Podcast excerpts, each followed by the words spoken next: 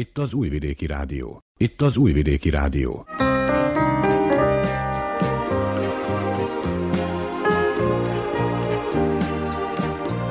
Egészségügyi mozaik.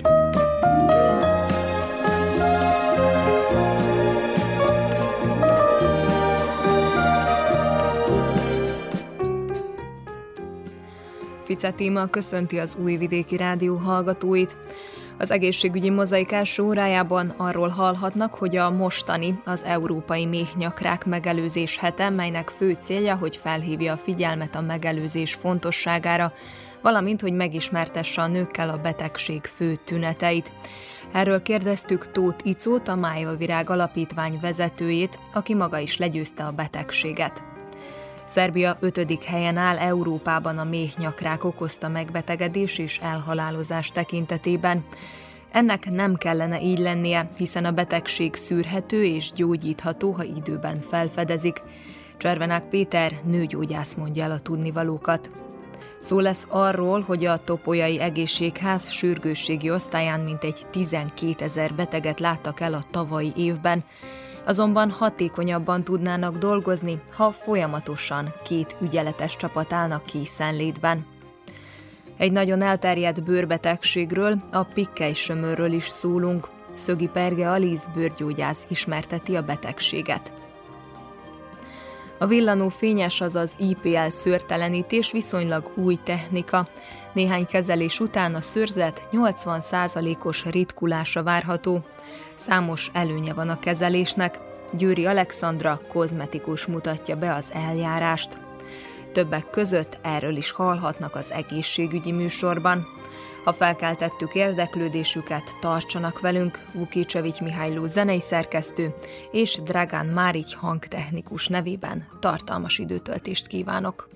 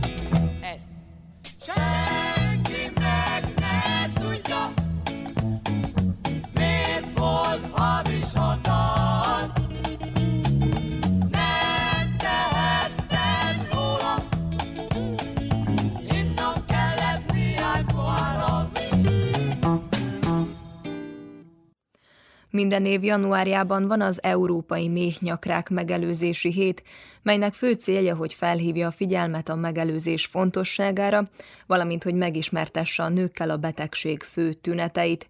A méhnyakráknak a védőoltás és a rendszeres szűrővizsgálat lehetősége ellenére továbbra is sok áldozata van.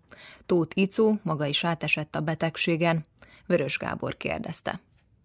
Ezen a héten van az Európai Méhnyakrák ellenes hét, vagy méhnyakrák megelőzési hét.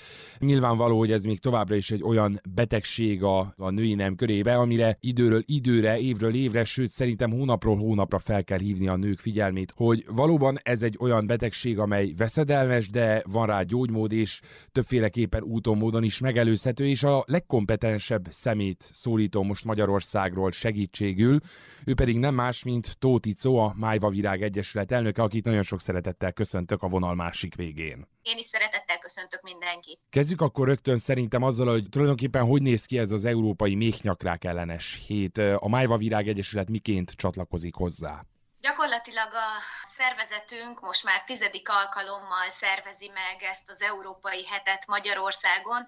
Ez általában január végén, január 3.-4. hetében szokott megtörténni, és ilyenkor nekünk mindig az a célunk, hogy minél több helyre eljuttassuk azt az üzenetet, hogy a méhnyakrák egy megelőzhető rákos megbetegedés, HPV elleni védőoltással és rendszeres szűrésekkel, és azt szeretnénk ilyenkor elérni, hogy Magyarországon elsősorban igazából a települések csatlakozzanak, és idén is 200 település csatlakozik hozzánk, akik egyébként saját programokat szerveznek, és a gyöngy az, ami összeköt mindnyájunkat, mert azt mondjuk, hogy a gyöngy az a HPV elleni védelmet szimbolizálja. Honnan ered mármint ez a szimbólum? Igazából az egy európai szervezet sok-sok évvel ezelőtt készített egy kitűzőt, amin egy gyöngy volt. Ezt használták ők, és valahogy nekünk ebből jött az, hogy elkezdtünk gyöngyökből karkötőket fűzni, és aztán ezeket a karkötőket eljuttattuk egy-egy nőgyógyászati osztályra azoknak a nőknek, akik ott fekszenek, azzal az üzenettel, hogy nincsenek egyedül. És amikor elkezdtük a tevékenységünket kiterjeszteni, vagy megnyitottuk kapuinkat a települések felé, és azt mondtuk, hogy igenis ehhez csatlakozzon mindenki, mert hát, hogy így tudunk eljutni ugye minden emberhez, akkor ők is elkezdtek gyöngyöt fűzni, és megmondom őszintén, eleinte nem is gondoltuk, hogy ez egy ilyen állandó tevékenység marad, de annyira szereti mindenki, ilyenkor kicsik, nagyok, fiatalok, idősek, magánintézmények, óvodák, iskolák, mindenki fűz, és az meg külön egy nagyon kedves dolog, azt hiszem, hogyha ezeket a karkötőket aztán olyan emberek kapják, akiknek a lelkét ezzel egy picit meg lehet erősíteni. Térjünk ki magára, a tettesre, a kórokozóra, a méhnyakrákot is okozó humán papillóma vírusra. Mit kell tudni egyébként erről a betegségről, illetve magáról a méhnyakrákról, amit így most általánosságban meg tudnál osztani velünk? Gyakorlatilag ugye a humán papilloma vírus, amit nagyon sokan biztos, hogy így, hogy HPV hallhattak, egy víruscsalád. Ez azt jelenti, hogy többféle típusa van, alacsony kockázatú típusok, magas kockázatú típusok, és egyébként van egy nem besorolt kockázatú, nem besorolt típusa is. Amit nagyon fontos tudnunk, hogy sajnos ez a vírus itt van közöttünk, és a szexuálisan aktív népességnek a kb. 90%-a biztos, hogy életében legalább egyszer megfertőződik ezzel a vírussal. Nincsen rá immunitásunk, tehát ha egyszer a vírust elkaptuk, a szervezet jó esetben kidolgozza, de sajnos újra és újra elkaphatjuk. Elsősorban, de nem kizárólag szexuális úton történik a fertőződés. A hámnak gyakorlatilag egy mikrosérülésén keresztül is a vírus be tud jutni a szervezetbe, és tulajdonképpen hosszú ideig a vírus a szervezetben van, akkor egy idő után kialakíthat elváltozásokat és daganatokat, és azt nagyon fontos kiemelni, hogy gyakorlatilag, hogyha a méhnyakrákot nézzük, akkor a HPV fertőzéseknek körülbelül csak a 3%-ából alakul ki méhnyakrák, mert hogy az immunrendszerünk küzd a vírus ellen, tehát jó esetben, én azt szoktam mondani, kiteszi a szervezetből magát a vírust, akkor van baj, hogyha valami miatt ez nem történik meg. És azért nagyon fontos, hogy létezik HPV elleni védőoltás, hiszen ezzel meg tudjuk azt akadályozni, hogy a vírus ott kialakítson bármit a szervezetünkbe, tehát gyakorlatilag az immunrendszer tanítjuk arra, hogy felismerje a vírust és kitegye a szervezetből. A szűrések pedig azért nagyon fontosak, mert például a ményakrák esetében beszélhetünk egy úgynevezett rákmegelőző állapotról, ami nem rák, tehát gyakorlatilag a vírus fertőz, elindul ez a fertőzés, ott marad a vírus, és kialakít először egy rákmegelőző állapotot, és aztán alakít ki rákot. És a rákmegelőző állapot a szűrésekkel idejekorán észrevehető. Teszem azt, egy fertőzéstől számítva hány hónapon belül? Nem hónapokról beszélünk, hanem évekről. A vírusnak 5-10-15-20 év is kell ahhoz, hogy valamilyen komolyabb elváltozást kialakítson. Ennek kapcsán akkor mondhatjuk azt is, hogy végül is ez bármelyik generációba a nők, illetve tegyük hozzá, hogy nyilván a HPV fertőzést a férfiak is elkaphatják, mi több ők a vektora is ennek, de minden generációra kiterjed ezek szerint. Azért mondhatjuk, hogy igen, mert a HPV elleni védőoltás akkor a leghatékonyabb, hogyha a szexuális élet megkezdése előtt kapják meg a fiatalok, tehát ezt Magyarországon ugye az állam biztosítja ezt a védőoltást 7. osztályban, ez 12. életkor 7. osztály, és valóban a lányoknak is és a fiúknak is, tehát ilyen szempontból beszélhetünk már ugye a tinikorról, és aztán természetesen ugye szűrővizsgálatra, mondjuk ha ményakszűrést nézünk, akkor általában a szexuális megkezdését követő második évtől vagy 22-25 éves kortól el kell járni, tehát akkor ugye ezt a fiatal korosztályt is beszélhetünk ebben a témában, és hát nagyon fontos az, hogy a szűrővizsgálatokra rendszeresen eljárjunk a későbbi életkorokban is. Szerintem láncsukra erről a leplet, a szűrővizsgálatról, ez miként zajlik? Fontos az, hogy tisztán lássuk azt, hogy gyakorlatilag beszélhetünk citológiai alapú szűrésről, és beszélhetünk HPV alapú szűrésről. A citológiai alapú gyakorlatilag kenetvétel, mintavétel azt mutatja meg, hogy van-e valamilyen elváltozás a ményakon, még a HPV-teszt azt mutatja meg, hogy van-e fennálló humán papillomavírus fertőzésünk.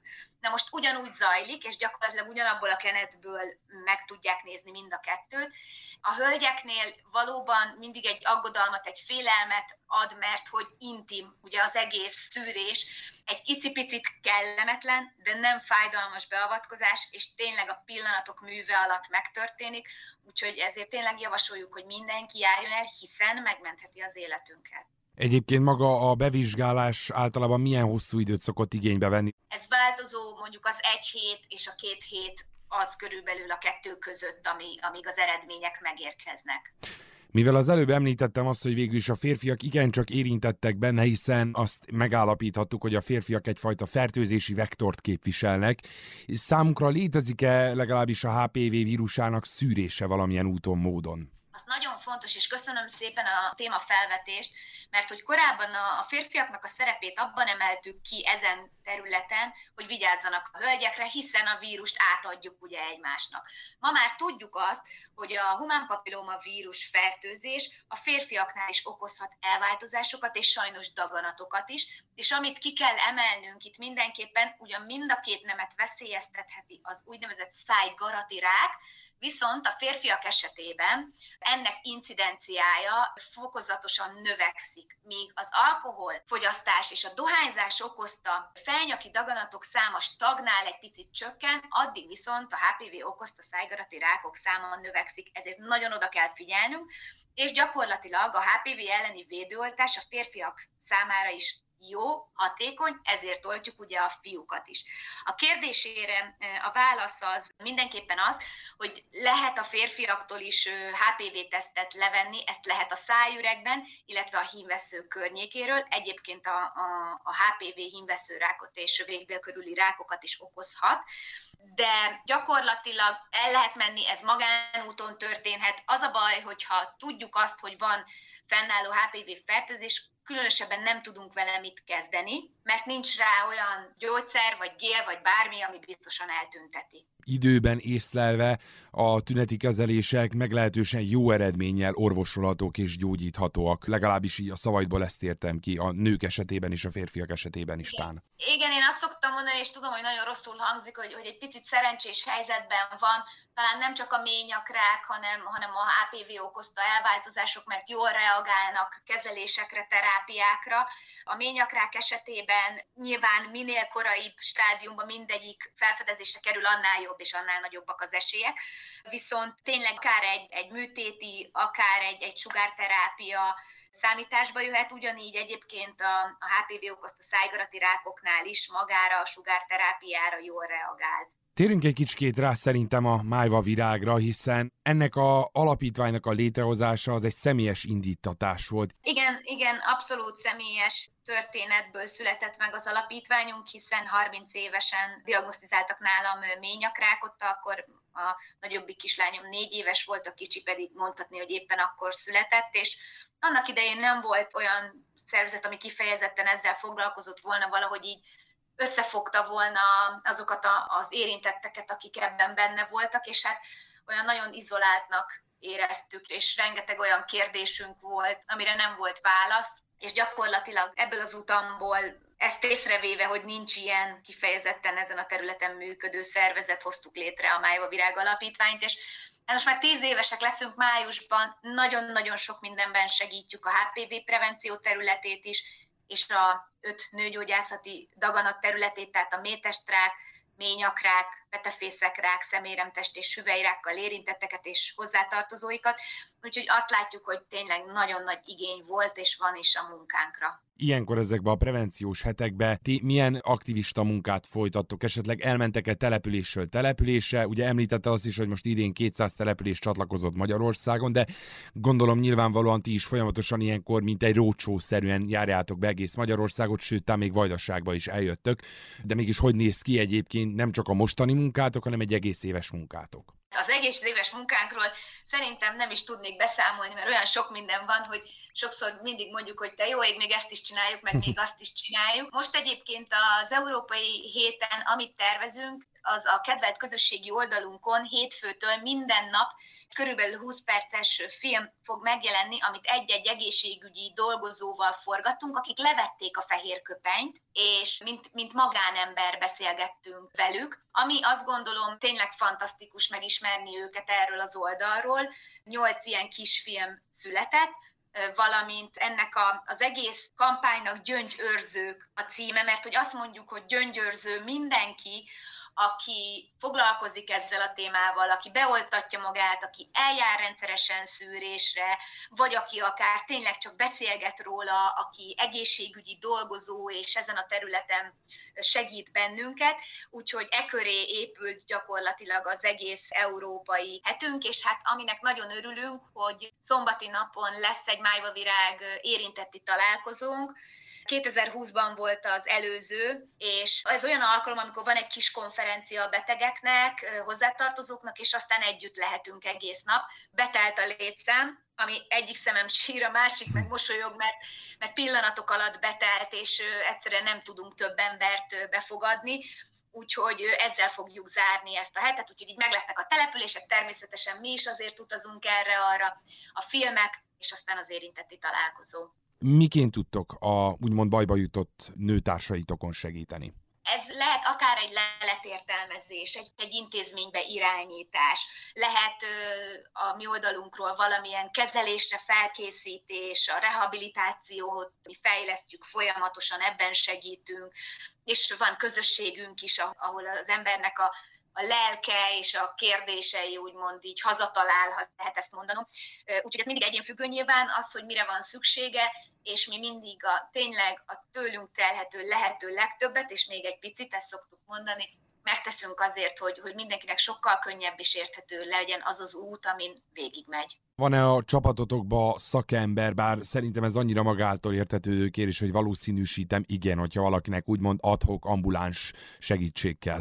Abszolút igen, nagyon szorosan dolgozunk együtt a szakmával, amire nagyon büszkék is vagyunk országszerte, és az irányítástól kezdve akár egy-egy brossúra elkészítéséig, vagy most is például az érintetti találkozóra is, ugye a kis konferencián itt orvosok fognak előadni, és hát érdekes mód egyébként, hogy nem csak magyarországi szakemberekkel vagyunk kapcsolatban, hanem gyakorlatilag szerte a világból, mert hogy mi azért Európában is nagyon aktívan jelen vagyunk, és például erre az érintetti találkozóra egy osztrák szexuálpszichológus professzorasszony fog jönni. Mert hogy nagyon fontos, és kevesen tudják azt, hogy a nőgyógyászati daganatok kezelése után egy hatalmas életminőségromláson mennek keresztül a hölgyek, és itt több funkciót, tehát nyilván a lelki a legnagyobb, és a lelki mellett ugye vannak fizikai problémák is, amiknél vagy újra kell tanulni, őket használni, vagy éppen kiesik az az adott funkció, és hogy az egyik ilyen terület egyébként a szexualitás is, amiről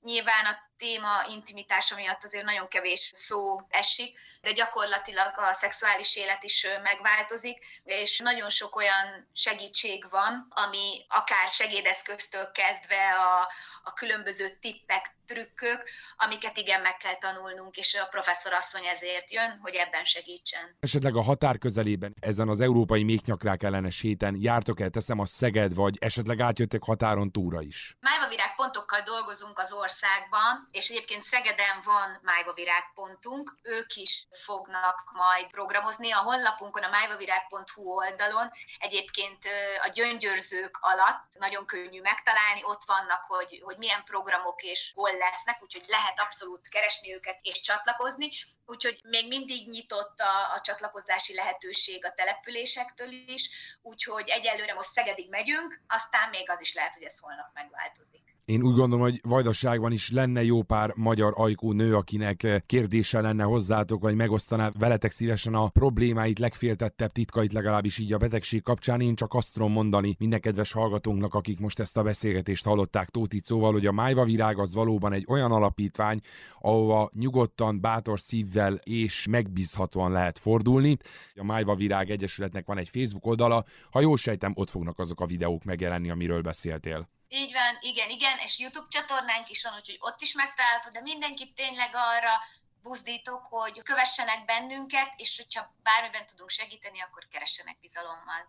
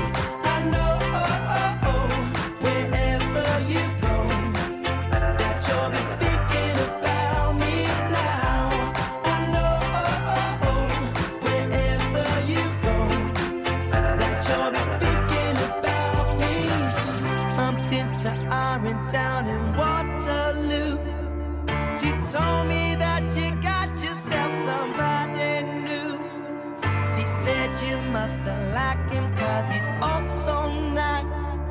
But I remember that you like a pinch of spice. Well, I know wherever you go that you'll be thinking about me now. I know wherever you go that you'll be thinking about me now. I know be thinking about me now. I know be thinking about me now. Wherever you go, you'll be thinking about me. You'll be thinking about me now.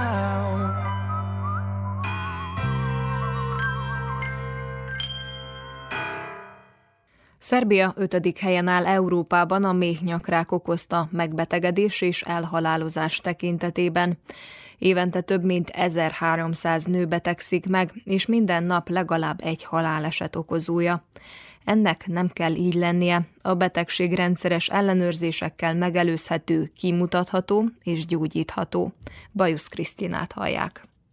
Minden egészségügyi központban elérhető a méhnyakrákot és más daganatos megbetegedéseket okozó humán papillómavírus elleni védőoltás. Dr. Cservenák Péter, nőgyógyász. Hát végre valahára nálunk is ez beindult, ez már világszerte évtizedek óta működik. A humán papillómavírus az a vírus, amely nemi úton terjed, és a vírusfertőzés nem mindig látszik, sőt, még legtöbbször néma, nem is látszik. De viszont, hogyha elváltozásokat hoz létre, többfajta alfaja van, a mukakután fajták, azok olyanok, amelyek a bőrön szemölcsöket idéznek elő, és a méhnyakon viszont egy másik alfajuk, meg méhnyaksejt elváltozásokat hoz létre. Ezek az elváltozások tipikusan a cilindrikus hám és a laphám határzónájában keletkeznek, és ezek az elváltozások idővel olyan irányba mozdulhatnak el, hogy egy idő után rák megelőző állapotok jönnek létre, és ezeket, hogyha nem kezeljük, így nem veszük észre, akkor a méhnyakrák jön létre. A méhnyakrák az nem a rák, mint a többi rák, például az emlőrák, vagy a tüdőrák, vagy a méhrák, hogy hormonfüggő. A méhnyakrák direkt 96%-ban valamilyen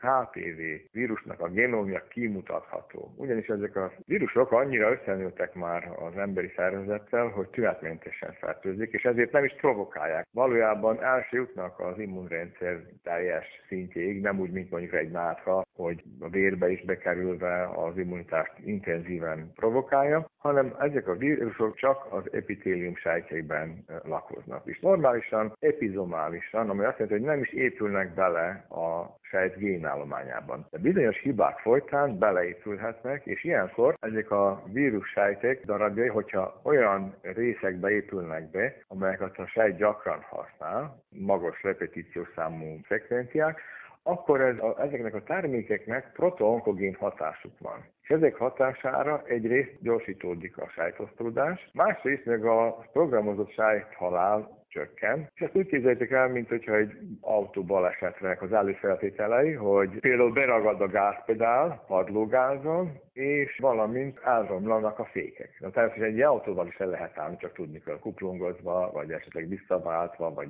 mit. De hogy ez egy előfeltétel egy autóbalesetnek, ugyanezt kell nekünk is észrevenni sejtekben. És ezek a vakcinák, ezek még bőr alá teljesen biztonságos módon provokálják az emberi immunitást, és hosszú tartó immunitást létrehozva megvédik a vírusfertőzésektől a kislányokat, de egyes országokban a fiúknak is ajánlják, például Ausztrália vagy egyéb országok a fiúkat is, mint a vektorokat, amelyek átadják a lányoknak, beoltják. A férfiakban ritkábban, de sokkal-sokkal ritkábban péniszkarcinomát idéz elő, de például a faringális karcinomákkal, laringális karcinomákkal is összeköttetésbe hozták ezeket a HPV vírusokat. A hivatalos szakma ajánlása az, hogy melegen ajánljuk, kipróbált gyógyszerek. Próbálkozások voltak már ezelőtt 10 évben, csak sajnos ez a vakcina elleni fellépés miatt nem találtak támogatottságra, úgyhogy még a pilóta programot sem sikerült beindítani, de hát örülünk neki, hogy ez most így látjuk, hogy összejött, és majd lesz egy ilyen vakcinációs program.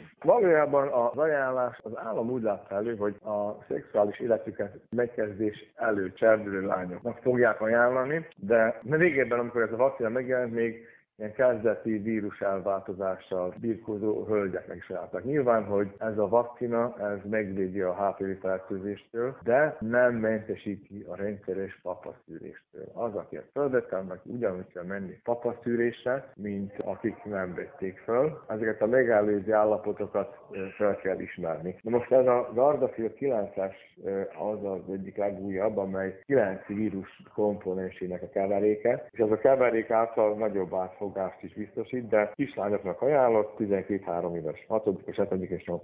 kortól egész középiskolás korig. Az oltást a gyermekgyógyászatban és az iskolai rendelőkben végzik. A gyerekeket szülői kísérettel várják, 15 éves korig az oltás felvételéhez szükséges a szülők beleegyezése.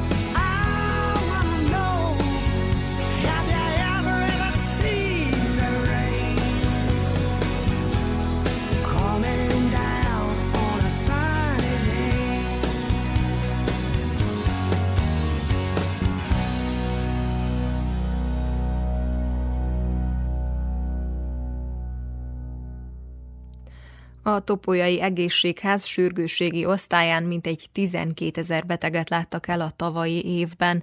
5 orvos, 12 egészségügyi technikus és 9 járművezető képezi a mentőszolgálat csapatát. Tajkmán Sándor hangfelvétele. Opština Bačka Topola je skoro 600 kvadratnih kilometara. Vi imate naselja recimo od Pačira pa do Pobede, ima skoro 70 kilometara. Dr. Illés Csilla, a topolyai egészségház igazgatónője hangsúlyozza, hogy Topolya község mintegy 600 négyzetkilométeren terül el. Pacsirtól Pobedáig mintegy 70 kilométer a távolság. Emellett az autóút Nagyfénytől Bács-Fekete hegyig terjedő, több mint 40 kilométeres szakaszán a topolyai mentősöknek kell ellátni a betegeket, sérülteket vészhelyzet esetén. Az egészségház igazgatójának meglátása szerint a mentőszolgálat sokkal hatékonyabb lenne, ha 2 ügyeletes csoport állna mindig mindig készenlétben. Amikor ugyanis például az autóúton baleset történik, és el kell látni a sérülteket, néha órákig nem tud az ügyeletes csoport más feladatokat teljesíteni, sürgős eseteket ellátni. Ezért lenne fontos, hogy mindig két ügyeletes csoport állna rendelkezésre. Topolya esetében azonban jelenleg csak hétvégenként vagy állami ünnepek idején tudják megoldani, hogy két bevethető csoport is ügyeletben legyen. Ezért a minisztériumot újra meg fogja keresni írásbeli beadványokkal és személyesen is, hogy ezt a problémát is orvosolni lehessen. Hangsúlyozta dr. Illés Csilla, a Topolyai Egészségház igazgatónője. A Topolyai Egészségház egy új mentőautóval gazdagodott a napokban. Az Olaszországból importált speciális járművet Nisben szerelték fel a mentőszolgálat számára fontos műszerekkel. Dr. Gorán Profcsia, a mentőszolgálat osztályvezető főorvosa is kiemelkedően fontosnak nevezte, hogy mindig bevethető, jó állapotban lévő és korszerű járművek álljanak rendelkezésre. Veoma značajna za hitnu pomoć i uopšte za građane Bačke Topole. Dr. Gorán Profcsi bízik abban, hogy idén még a minisztériumtól is kapnak egy új, jól felszerelt járművet. A most birtokba vett járműről elmondta, hogy nagyon korszerű, kevésbé ráz a szállítás során, kényelmesebb lesz a pácienseknek, a fűtés is jobb a járműben. A mentőautóban van egy szerkezet, amely lehetővé teszi, hogy a jármű motorjának beindítása nélkül is töltődjenek az orvosi berendezések. Defibrillátor is van benne, szükség esetén oxigénnel is el tudják látni a beteget szállítás során. A jármű belseje pedig tágas, ami lehetővé teszi, hogy a fekvőbeteghez szükség esetén az orvos és az ápoló is hozzáférhessen. Dr. Gorán Profcsi ugyanakkor arra is felhívta a figyelmet, hogy a lakosság különféle módon viszonyul a mentőszolgálathoz, ami nem mindig szerencsés helyzeteket eredményez. Nem ritka, hogy mellkasi fájdalmakkal a saját lábán keresi fel a páciens az egészségház sürgősségi osztályát, majd kiderül, hogy már átesett egy infarktuson. Figyelmeztetett azonban, hogy szintén nem ritka, hogy valakinek 160-ra ugrik fel a vérnyomása, vagy enyhe hőemelkedése van, és követeli a mentőszolgálattól, hogy kiszálljanak, és a lakhelyén vizsgálják meg. Ilyenkor fölöslegesen lefoglalják a rendelkezésre álló kapacitásokat, és a valóban sürgős eseteket esetleg csak késve tudják ellátni. Hangsúlyozza dr. Gorán Profcsi, a mentőszolgálat osztályvezető főorvosa.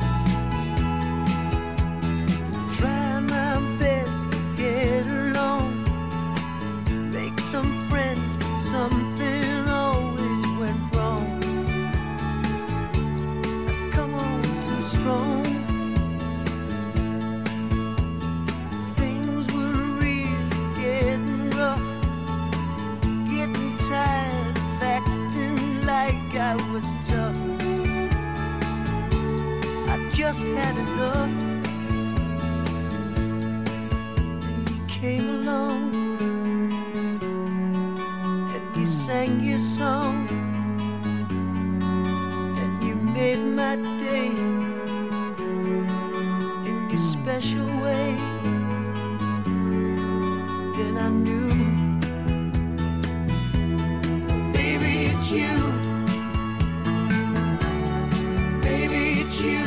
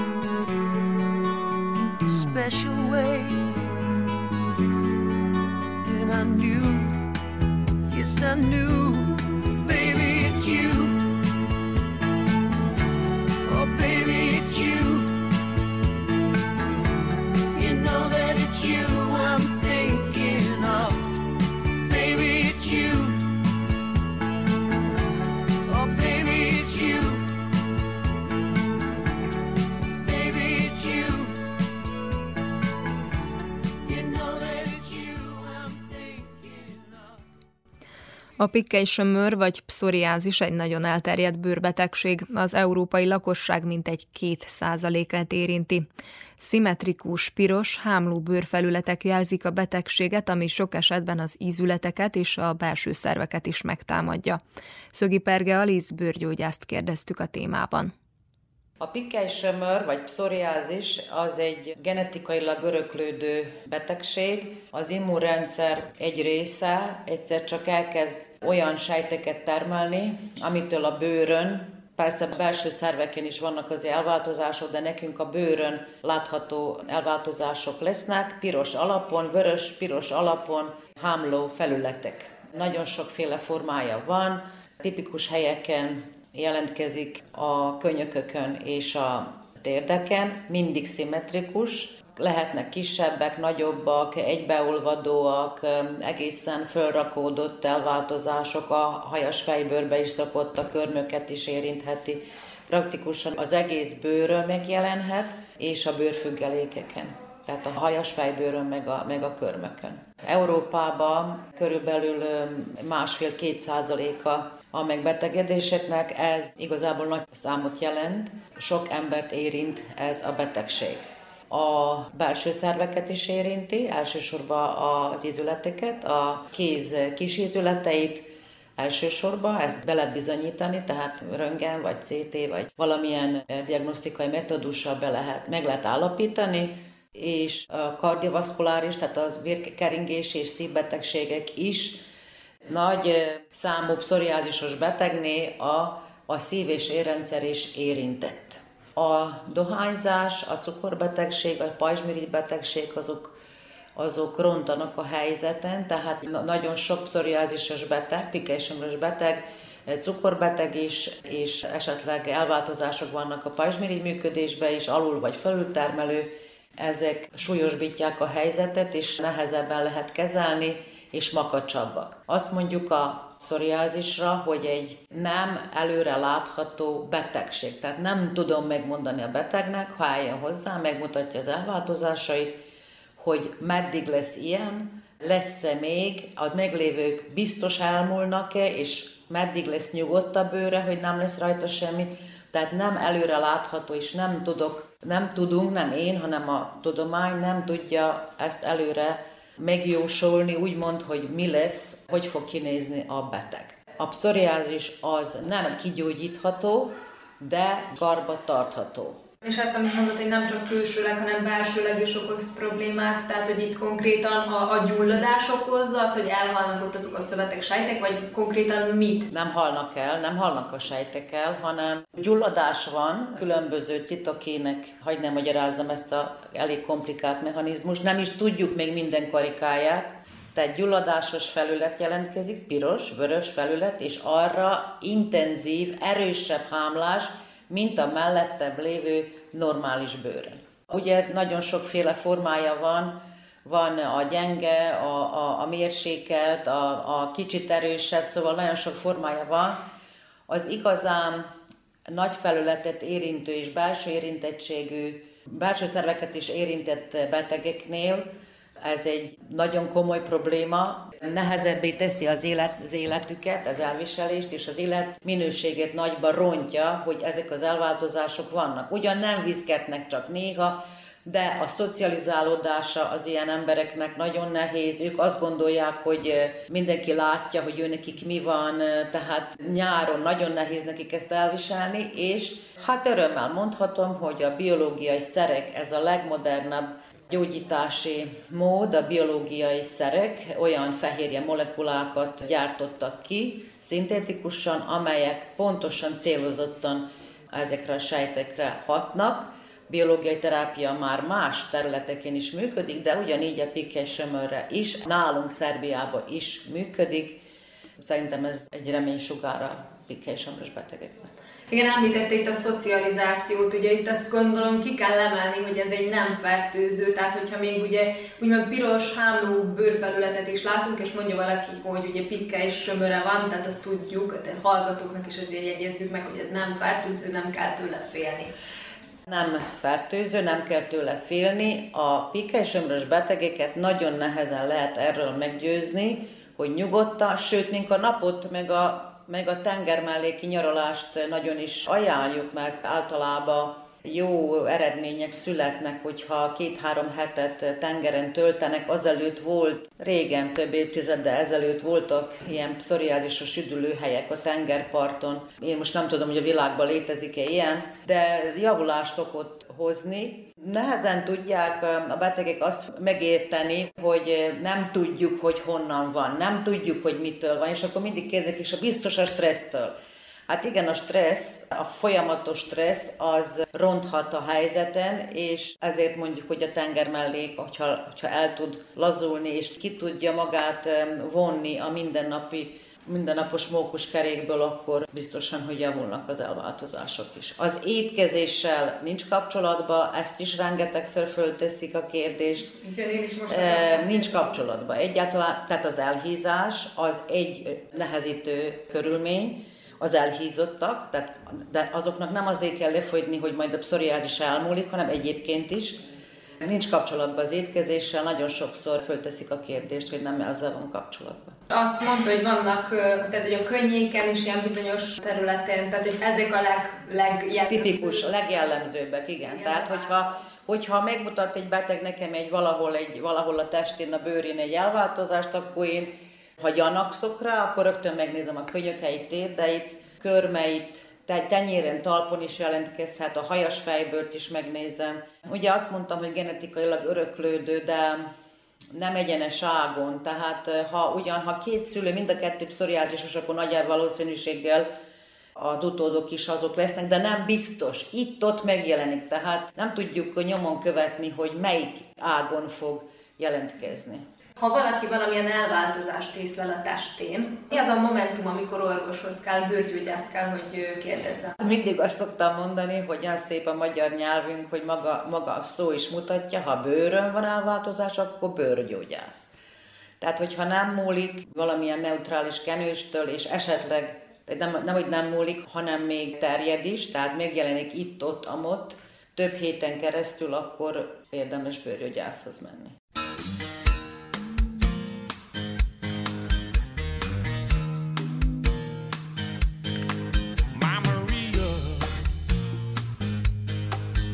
You know I've come a long, long way. I've been longing to see her. When she's around, she takes my blues away. Sweet Maria, the sunlight surely hurts my eyes. I'm a lonely dreamer on a highway in the sky.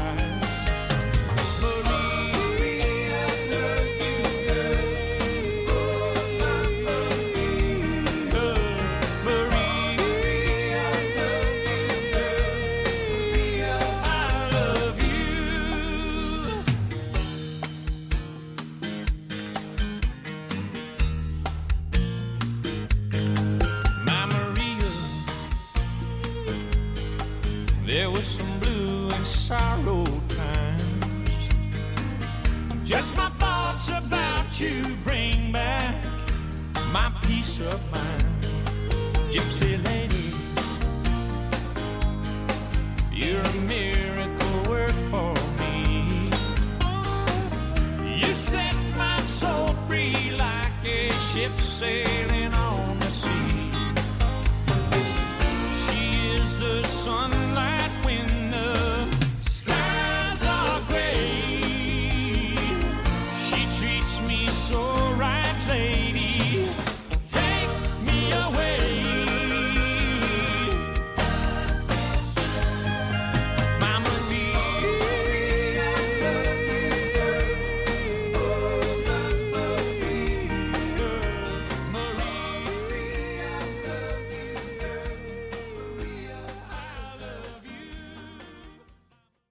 Itt az Újvidéki Rádió.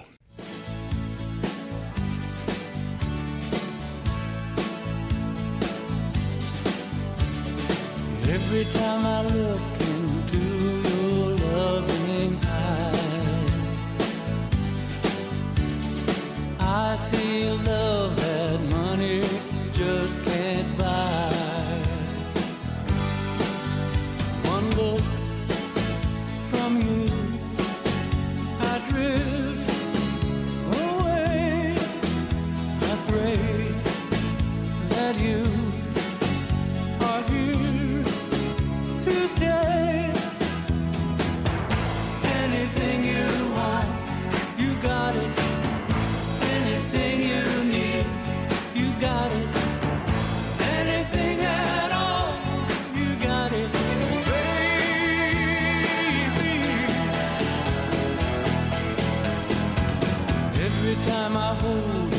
I begin to understand. Everything about you tells me I'm your man. And I live my life to be with you. No one can do the thing.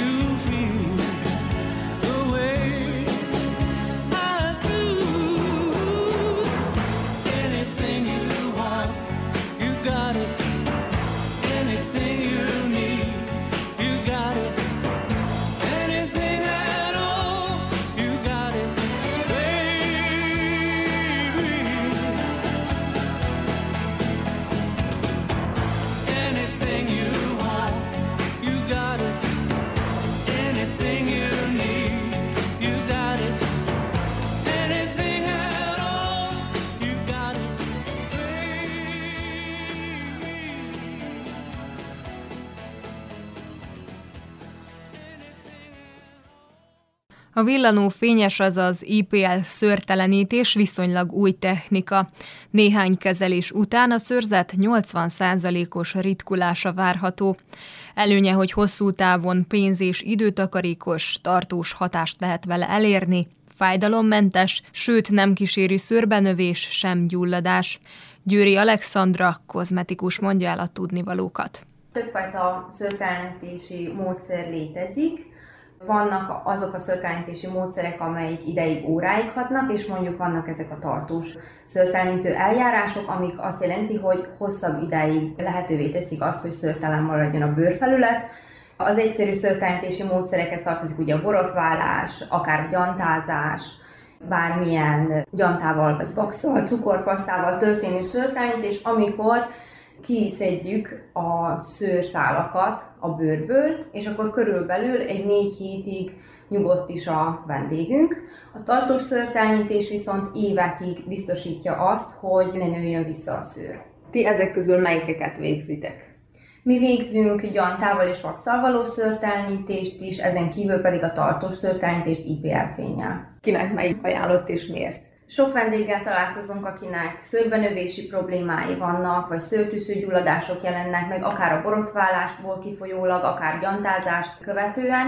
Ez azért is lehetséges, egy az, hogy érzékeny a bőr, a másik lehetséges ok pedig az, hogy a rendszeres gyantázástól, ahogy tépkedjük a szőröket, egyre kevesebb lesz, és vékonyabb lesz a szőrnek a szerkezete, és a későbbiekben képtelen lesz kibújni a bőr felszínére, és ezért visszafordul a szőr, és ezért keletkezik a gyulladás. Nekik ajánljuk a tartós szőrtelenítést, ott az első lépés a borotválás, a vendégnek otthon le kell borotválnia a szőrt, és ezután történik a kezelés. Az IPL-fénynek köszönhetően pedig meggátoljuk a szőrnek a termelődését, és ez mellett gyulladáscsökkentő hatása is van, tehát a szőrtűsző gyulladásokat is orvosolhatjuk ezzel az eljárással. De hogy hat rá pozitívan? A gyulladásra gondolok. Többféle hatásai vannak a különböző fényeknek, ugye, és ezt használják másmilyen terápiába is, tehát nagyon sokféle kezelést végeznek IPL-fénnyel, az egyik tulajdonsága a gyulladáscsökkentő hatás.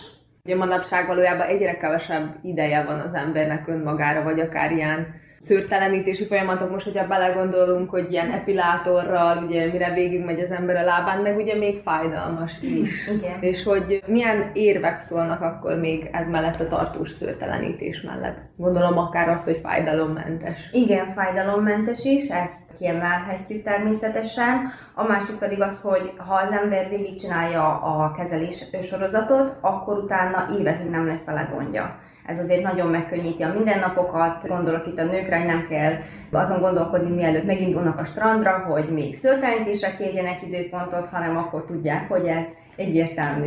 Azt mondod, hogy évekig. Ez igen. Most egy kezelés sorozat után akár évekig, vagy ezt így ismételgetni kell? Egyáltalán hány kezelésre van szükség ahhoz, hogy elérjük a célt? Ez nagyon változó, attól függ, hogy kinek milyen a hormonális háztartása, mennyire erős a szőrzete, betartsa-e a javallatokat, mert megvan, hogy milyen időintervallumonként kell ismételni a kezeléseket, és ha valaki szépen betartja, meg minden rendben van a hormonháztartással, akkor ilyen 6-8 alkalom után körülbelül 5 évig nyugodt lehet az ember.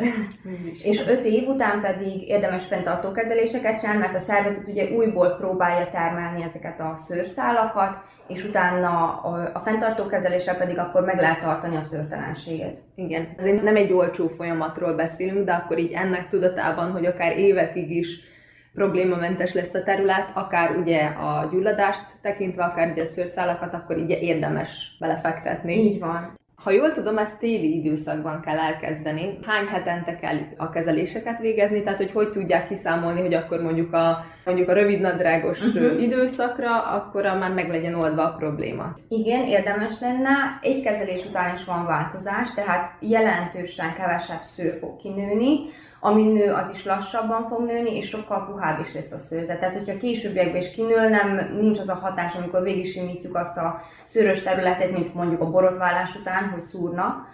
De természetesen minél több kezelést csinálunk, annál jobb lesz az eredmény. Mi valójában ajánljuk azt is, hogy az év bármelyik szakába jöhetnek a vendégek kezelésre.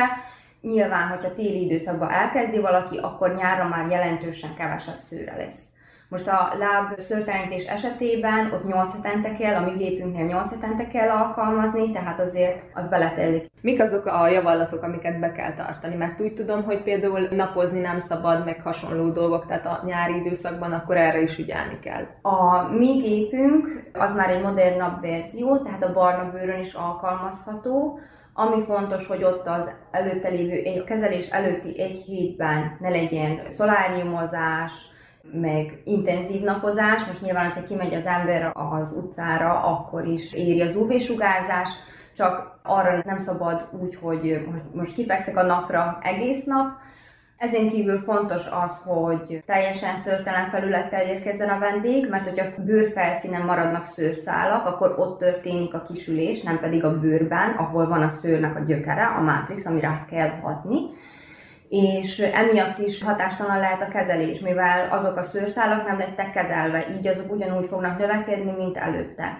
Azon kívül pedig fontos betartani azt az időintervallumot is, mert megvannak a szőrnek a növekedési ciklusai, és ahhoz mérten vannak ezek a kezelések igazítva.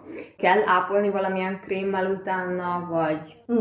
Nem szükséges. A kezelés előtt ugye le kell borotválni ugye az adott területet, igen. És hogyha mondjuk azzal felsértsük, mert ugye a borotva fel tudja sérteni a bőrt, igen. Az tud problémát okozni a kezelések közben? Az fájdalmas, igen. De egyébként komolyabb probléma nem lesz belőle, csak az fáj. Ugye mondod, hogy magára a szőr tűzőre hat, igen. Konkrétan. A mátrixra, ahol termelődik a szőr, arra hat, ahol termelődnek és károsítja a mátrixot. Tehát az a gyökerek. A gyökérben van egy mátrix, ahonnan kiindul a gyökér, tehát az még alatta van, és ezt a mátrixot károsítja, és ezért nem tud termelődni a szőr. Szóval ez egy károsító folyamat a szőrre valójában. Igen. Akkor is, hogyha ez kisül, tehát hogy az így hol benne marad a bőrbe, vagy ez így felszívódik, vagy hova tűnik? Meggátolja a sejteknek az osztódását. Aha, tehát eleve nem fog osztódni. És akkor azért is fog lassabban kibújni, mert kevesebb a sejt. Azon gondolkodtam, hogy az nem tud begyulladni, hogy ott marad a bőrben. Nem, tehát, nem mert a szervezet az folyamatosan azon dolgozik, ugye ez egy normális folyamatos szőrnövekedés, azon dolgozik, hogy az kibújjon. Na most ez meg majd a későbbiekben ugye kiderül, hogy milyen a hosszú távú hatása, mert ez relatív új kezelés. Nem tudom, lehet, hogy majd egy 50 év múlva kiderül, hogy milyen hatása volt a szervezetre, annak, hogy most nem akarok negatívat mondani róla, de hát ezt nem tudhatjuk, ez olyan, hogy később derülnek ki ezek a dolgok. Igen. Most már végzitek egy ideje ezt a kezelést, milyen tapasztalatok vannak, tehát hogy melyik volt a legrövidebb vagy leghosszabb kezelés, amit kellett végezni, hogy tartós maradjon? Talán a legrövidebb kezelési időszak az 4 alkalom volt, 4 alkalom után már nem nőtt egyáltalán szőr. És ez milyen típusú személy volt? Ha mondjuk valaki így gondolkodik otthon, hogy hát jó van, én most világos hajú vagyok, nem olyan erős a szőrzetem, és akkor szeretnék befizetni egy ilyenre, hogy mégis így hogy kalkuláljon, hogy van-e ehhez közön, hogy mondjuk valaki barna hajú, erősebb szőrzetű. Na hát vagy... ezt az előbb nem mondtam, ez is a feltételek közé tartozik, hogy sötét szőrűnek kell lenni.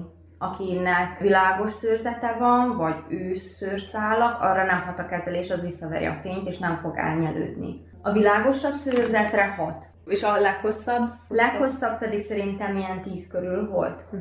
Amit ugye mondtam, hogy 6-8 ajánlott, de ez függ nagyon sok mindentől, hogy működik az embernek a szervezete, akinél végezzük. De egyébként volt olyan vendégünk, aki még csinált 3 kezelést, az arcán voltak szőrszálak, ugye ez a nőknél gyakori a kor előrehaladtával, és sötét szőrszálak jelentkeztek neki az áll környékén. Azt hiszem 3 kezelést csinált meg, és utána nem jött, mert hogy nagyon elégedett volt, és akkor egy 8 hónappal később akkor megint. Ezért ajánljuk azt, hogy inkább csinálják végig, még ha úgy is tűnik, hogy nem nő a szőr, mert hogy nem látunk ugye bele a bőrbe, hogy mennyire termelődnek ott a sejtek, inkább tartsuk be a javallatot, és akkor az lesz a biztos. És azt még nem említetted, de akkor ez minden régióra használható kezelés? Mondjuk rá, hogy igen, olyan területeken nem szabad alkalmazni, ahol a gép nem tud ráfeküdni a bőrfelületre, tehát a fülnél mondjuk, vagy fülben lévő szőrszálakra, az orrban, mert teljesen rá kell, hogy feküdjön, különben kisülések keletkeznek, és a vendégnek is sérülést tudunk okozni, illetve a gép is károsodhat. Egyébként azt is olvastam, hogy ha nem szakszerűen végzik, akkor azért tud sérüléseket, károkat okozni, hogy égési sérülést is tud okozni, mert be kell állítani nagyon sok mindent a gépen, hogy milyen legyen neki az intenzitása. Csak azért gondolom, mert ugye sokan már otthonra vásárolnak ilyen gépeket, és akkor azért azzal tisztába kell lenni, hogy miket tud okozni. Nagyon sok érv szól mellette, de azért van ellenérv is. Igen. Talán ezekről mesélj egy kicsit, miért nem, vagy kinek nem ajánlott. Én egyáltalán igazából nem ajánlom ezeknek a gépeknek a vásárlását otthonra, amit ugye a laikusok meg tudnak vásárolni, azok kis gépek, és kicsi a teljesítménye is. Tehát arra nem érvényes az, hogy 6-8 alkalom elég lesz, azt csinálhatja az ember elég sokáig, mire teljesen, vagy nem is biztos, hogy teljesen elmúlik a szőrnövekedés, mivel nem ugyanolyan a teljesítménye, mint ezeknek a professzionális gépeknek. Az otthoni gépeknél nem tudom, hogy mennyire lehet állítani esetleg az erősséget, hogy mennyire lehet komoly sérülést okozni. Mi a mi gépünkkel tudunk tényleg komoly égési sérülést is okozni, de ha pedig állítható egy otthoni gép, akkor az elég veszélyes tud lenni, hogyha valaki nincs tisztában vele. Ha jól tudom, azoknak megvan konkrétan, hogy hányat villannak is, tehát hogy megvan egy adott élettartama, hogy mondjuk így. Azért, hogyha úgy nézzük, hogy mondjuk egy egész lábat meg szeretne csinálni az ember, vagy egy egész testet, akkor ahhoz elég sok villanásra van szükség, és ott ugye konkrétan föltüntetik, hogy nem tudom én, hány 10 000 vagy hány 100 000 villanás, az nem is olyan sok valójában, nem? Így van. A mi gépünk is egyébként így működik, megvan, hogy hány villanás után cserélni kell a fejet, működik attól a gép, de viszont nem lesz hatékony. Ebbe a hibába esetnek mondjuk az otthoni, vagy az otthon végzett szőrtelenítők is. Hogyha nem cseréli le a gépet, és ugyanúgy használja tovább, akkor teljesen hatástalan lesz. Honnan tudjátok, hogy mikor kell cserélni? Tehát jelez a gép? Vagy... Igen, nagyon sokféle beállítás van rajta, mindenféle tudunk rajta ellenőrizni, hogy milyen vagy hány villantást villantottunk el eddig.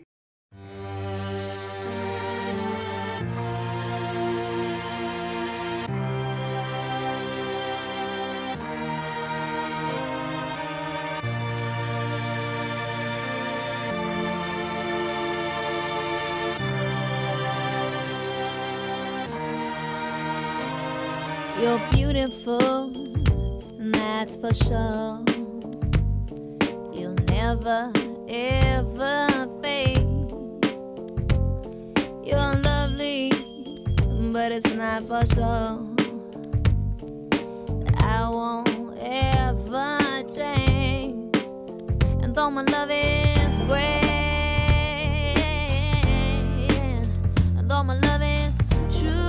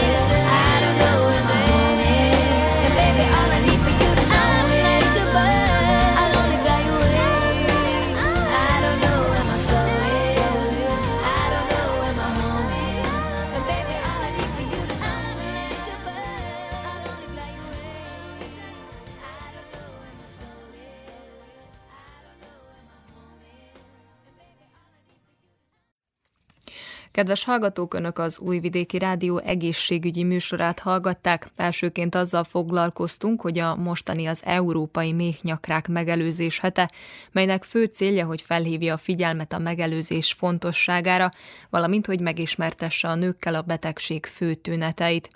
Szó volt arról, hogy a topolyai egészségház sürgősségi osztályán mintegy 12 000 beteget láttak el a tavalyi évben. Egy nagyon elterjedt bőrbetegségről, a pikkelysömörről is szóltunk. Majd végezetül az IPL szőrtelenítésről hallhattak egy összeállítást. Vukićević Mihály zenei szerkesztő és Dragan Marity hangtechnikus nevében Ficze Tímea köszöni meg hallgatóink figyelmét. Műsorunk visszahallgatható a www.rtv.rs.hu honlapon, a médiatárban az Egészségügyi Mozaik cím alatt.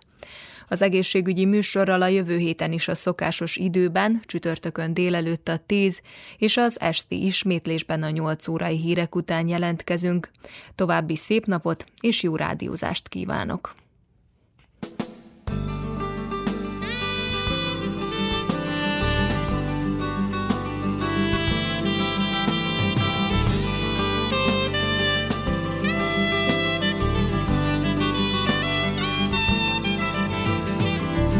Ha már itt vagyunk, ne csak némán nézz, ne csak figyeld azt, hogyan zajlik az egész. Ne sajnáld önmagad, használd a szárnyadat, ha látod azt, milyen mély a lent, ha érted azt, hogy ez mit jelent, de hallgasd el, ami szólod bent, és ne menj tovább, mert számítok rád.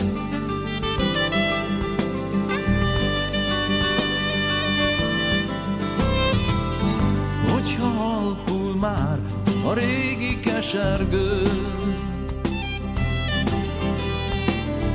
ha már itt vagyunk, ahol fordul az idő, s a vékony jég alatt mélyre úsznak a nagy halak, s tudjuk, a némait bölcs marad, s elkopnak sorra a jó szavak, gyanúsnak hisszük az újakat. Ne menj tovább, mert számítok rád. Néha én is tévedek, mégis próbálgatom, néha én is vállalom, hát szólalj meg, te is próbáld meg, te is szállj be a szólamodba, majd segítek neked, én segítek neked. Csak ne menj tovább, mert számítok rád.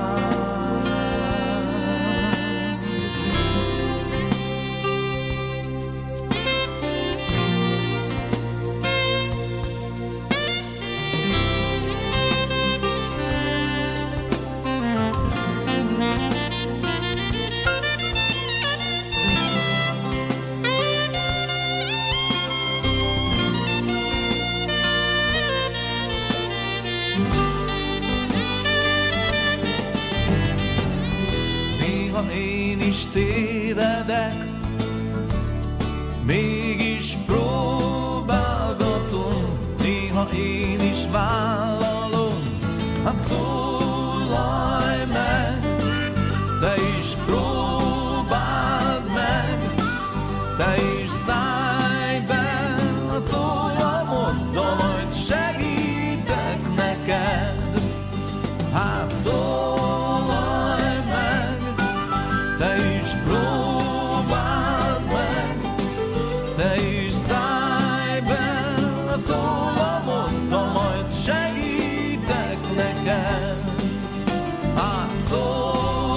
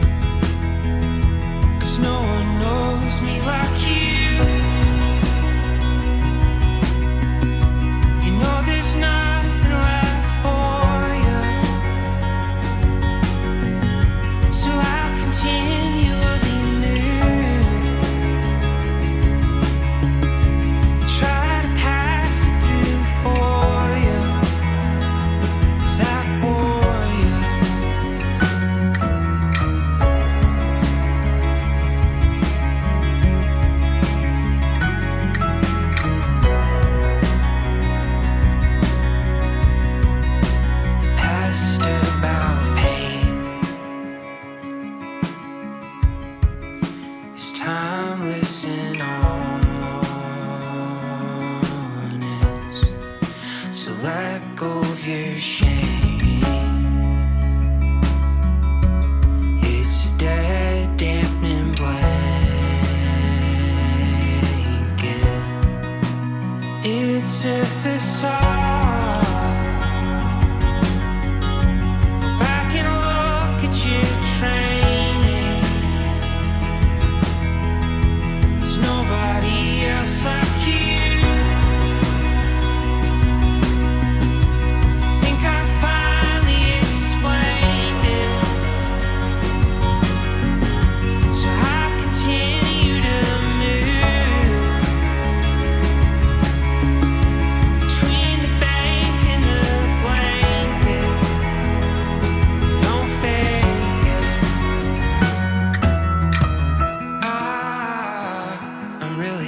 Try this time.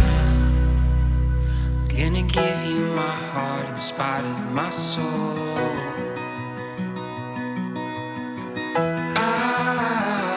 I'm really gonna try this time. I'm gonna give you my heart in spite of my soul.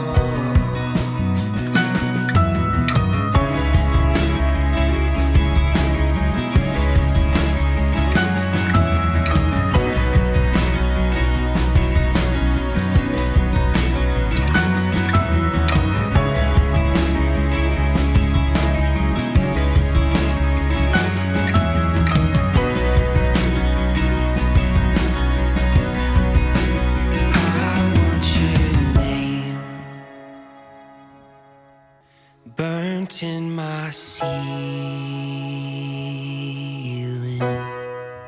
floats like a flame.